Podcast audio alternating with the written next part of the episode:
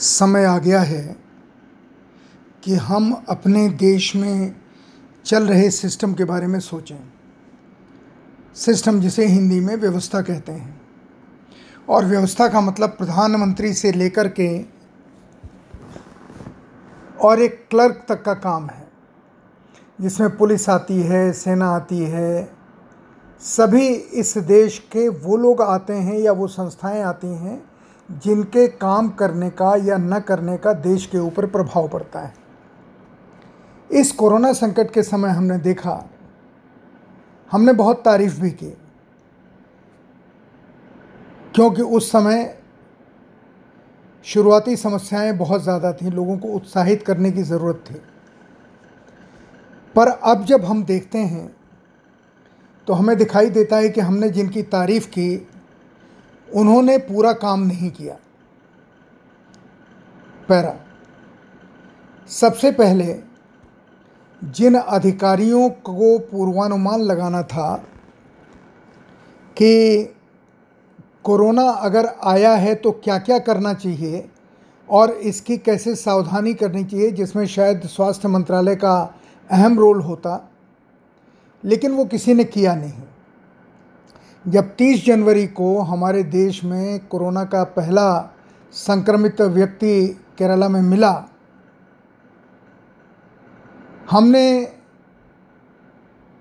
नमस्ते ट्रंप का आयोजन किया और भारत सरकार के अधिकारियों ने, प्रधानमंत्री को ये नहीं चिताया कि हम नमस्ते ट्रंप का आयोजन कर रहे हैं, इतने लोगों को इकट्ठा कर रहे हैं। क्या इससे कोरोना महामारी फैल सकती है? एक दूसरे को संक्रमण लग सकता है, क्योंकि उस समय तक हमारे पास चीन का और इटली का उदाहरण मौजूद था और कई देशों ने लॉकडाउन लगाने की शुरुआत कर दी थी। हमारे देश के अधिकारी या प्रधानमंत्री के जो सलाहकार थे, उन्होंने इसका कतई अनुमान नहीं लगाया और जब 24 मार्च को लॉकडाउन की संपूर्ण लॉकडाउन की घोषणा की, जिसे प्रधानमंत्री ने कहा कि ये कर्फ्यू हुई है, कर्फ्यू जैसा है। प्रधानमंत्री का ये कहना, और एकदम देश का बंद हो जाना, ये उन्होंने किसी की सलाह पर तो किया होगा।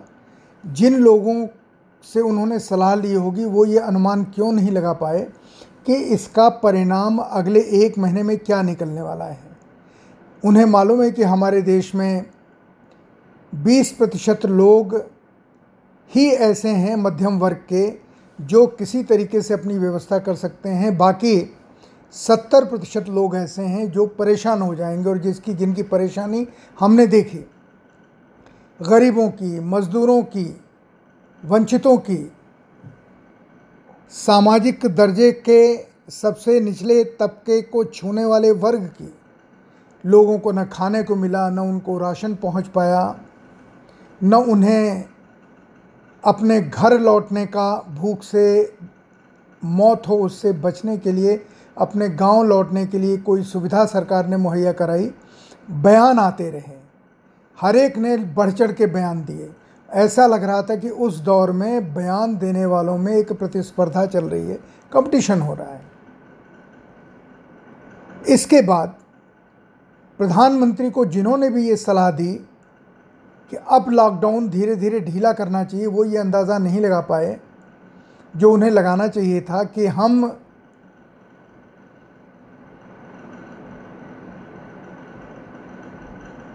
लॉकडाउन में अगर कोरोना इस रफ्तार से बढ़ा है तो अगर लॉकडाउन खुलेगा, तब कोरोना किस रफ्तार से उसका संक्रमण बढ़ेगा? जिसका पहला सिग्नल आया जब शराब बेचने का फैसला सारे देश में सरकारों ने लिया। ज़ाहिर है केंद्र की राय पे लिया होगा।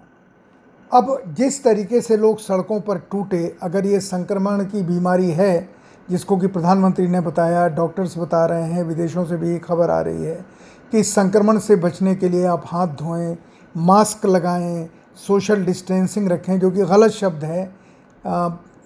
शारीरिक दूरी, इंडिविजुअल डिस्टेंसिंग की बात होनी चाहिए थी, लोग समझते उसको। लेकिन ये भी किसी ने अंदाज़ा नहीं किया कि लोग अगर नहीं समझेंगे तो क्या होगा। और वही हुआ। लोग इस सारी चीज़ को नहीं समझे और चाहे मंदिर हो, मस्जिद हो, हर जगह पर लोग इकट्ठा होने शुरू हो गए। बड़े बड़े जुलूस निकले रथ यात्राएँ निकली। निज़ामुद्दीन मरकज़ में इतने दिनों तक एक समागम होता रहा जिसकी वजह से कोरोना फैला और सारा दोष मुसलमानों के ऊपर आ गया, जबकि इस देश में अभी तक ये आंकड़ा जानबूझ के उपलब्ध नहीं करा, कराया गया कि इस समय देश में कितने मुसलमान संक्रमित हैं और कितने हिंदू संक्रमित हैं। ज़ाहिर है मुसलमानों से हिंदू नहीं संक्रमित हुए हो गए क्योंकि नज़दीक संक्रमण तभी होता है जब आप हाथ मिलाएँ, नज़दीक रहें, आपकी सांस एक दूसरे के को छुए। वो आंकड़ा नहीं है हमारे पास। मैं सिर्फ़ ये कह रहा हूँ कि जो हमारे यहाँ व्यवस्था को चलाने वाला दिमाग है, वो दिमाग बहुत समझदारी का दिमाग नहीं है। पहला हमारे देश में डॉक्टर्स, नर्स उन्हें हथियार नहीं दिए गए। हथियार का मतलब ग्लव्स नहीं दिए गए, मास्क नहीं दिए गए, सैनिटाइज़र नहीं दिया गया। पुलिस को नहीं दिया गया, सेना को नहीं दिया गया और जिस देश में वो सारे लोग संक्रमित होने लगे, जो सीधे लोगों के संपर्क में नहीं आते, जैसे पैरामिलिट्री फोर्सेस आईटीबीपी से सीआरपीएफ सेना, इन सब में कोरोना कहाँ से पहुँच गया? इसका मतलब है कि कहीं ना कोई कहीं कुछ झोल है, कहीं ना कहीं कोई छेद है, जिस छेद से कोरोना इन जगहों पर भी पहुँचा। और फिर सरकार को सबसे ज़्यादा प्राथमिकता उन लोगों को देनी चाहिए थी जो कोरोना से सीधे लड़ रहे हैं, जैसे डॉक्टर हैं, नर्स हैं। उनके पास दवाइयाँ तो हैं ही नहीं, क्योंकि दवाई कोई इसकी बनी नहीं, लेकिन सामान्य दवाइयाँ भी होनी चाहिए थी, वो नहीं थी। सबसे बड़ी चीज़ कि इन डॉक्टरों के पास ग्लव्स तक नहीं थे। और उस समय भी लोगों ने ये अंदाज़ा नहीं किया कि कोरोना से जो मौतें होंगी, उन लाशों का क्या होगा, क्योंकि तब तक इटली में ये देखा जा चुका था इटली और रूस में कि लाशों को दफनाने के लिए भी लोग उपलब्ध नहीं हो रहे थे। हमारे देश में क्या स्थिति होगी, ये सोचना व्यवस्था को चाहिए था, यानी सरकार को चाहिए था, सरकार के अधिकारियों को चाहिए था, उन्होंने नहीं सोचा। इसी तरह से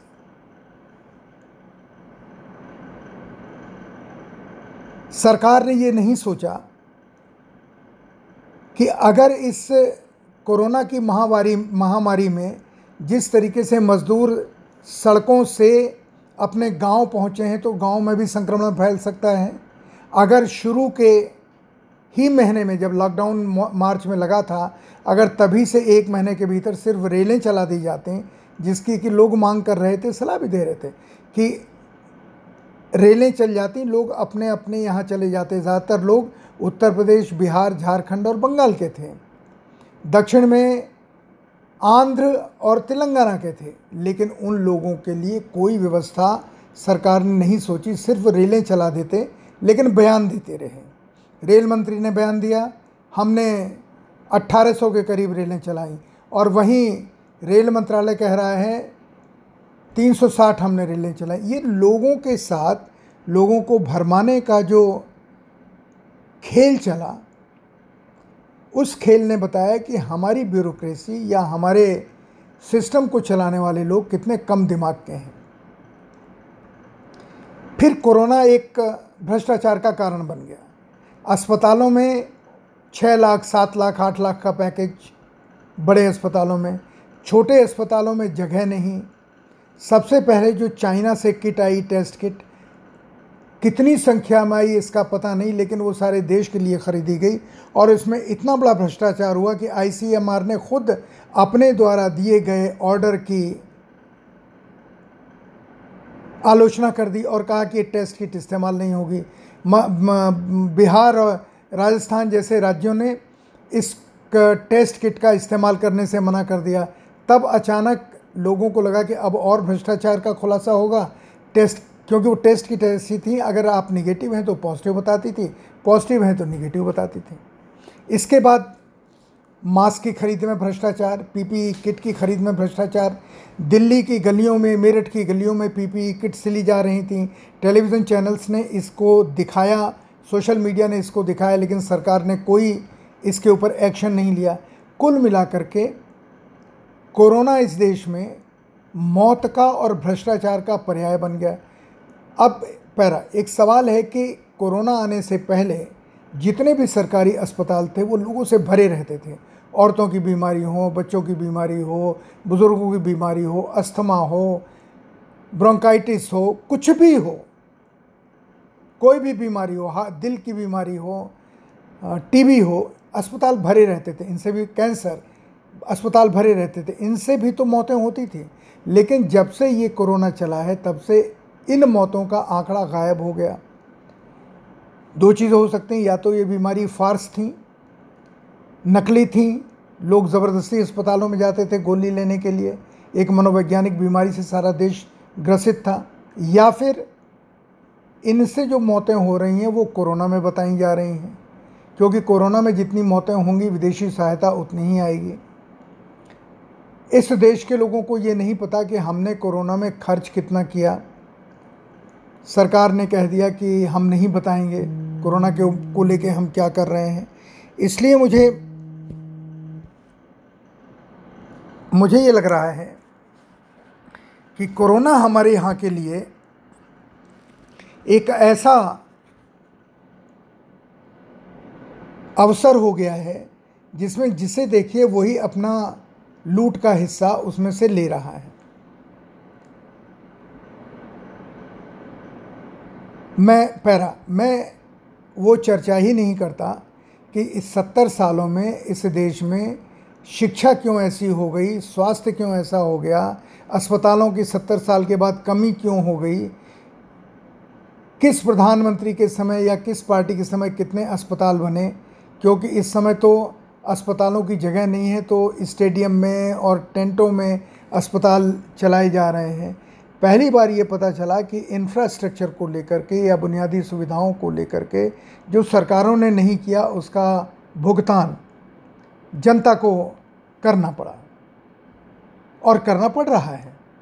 इसलिए मुझे ये लगता है कि अब सोचने का वक्त आ गया है कि हमारा सिस्टम कैसे लोगों के प्रति रिस्पॉन्सिव हो, सरकार कैसे लोगों के प्रति रिस्पॉन्सिव हो और फिर जिन लोगों ने ये तय किया कि जितनी भी भारत सरकार की बड़ी कंपनियाँ हैं, नवरत्न कंपनियाँ हैं, उन सारी कंपनियों को बेच दिया जाए, ये जिन लोगों ने तय किया, उन लोगों ने देश के साथ बहुत बड़ी नाइंसाफ़ी की है।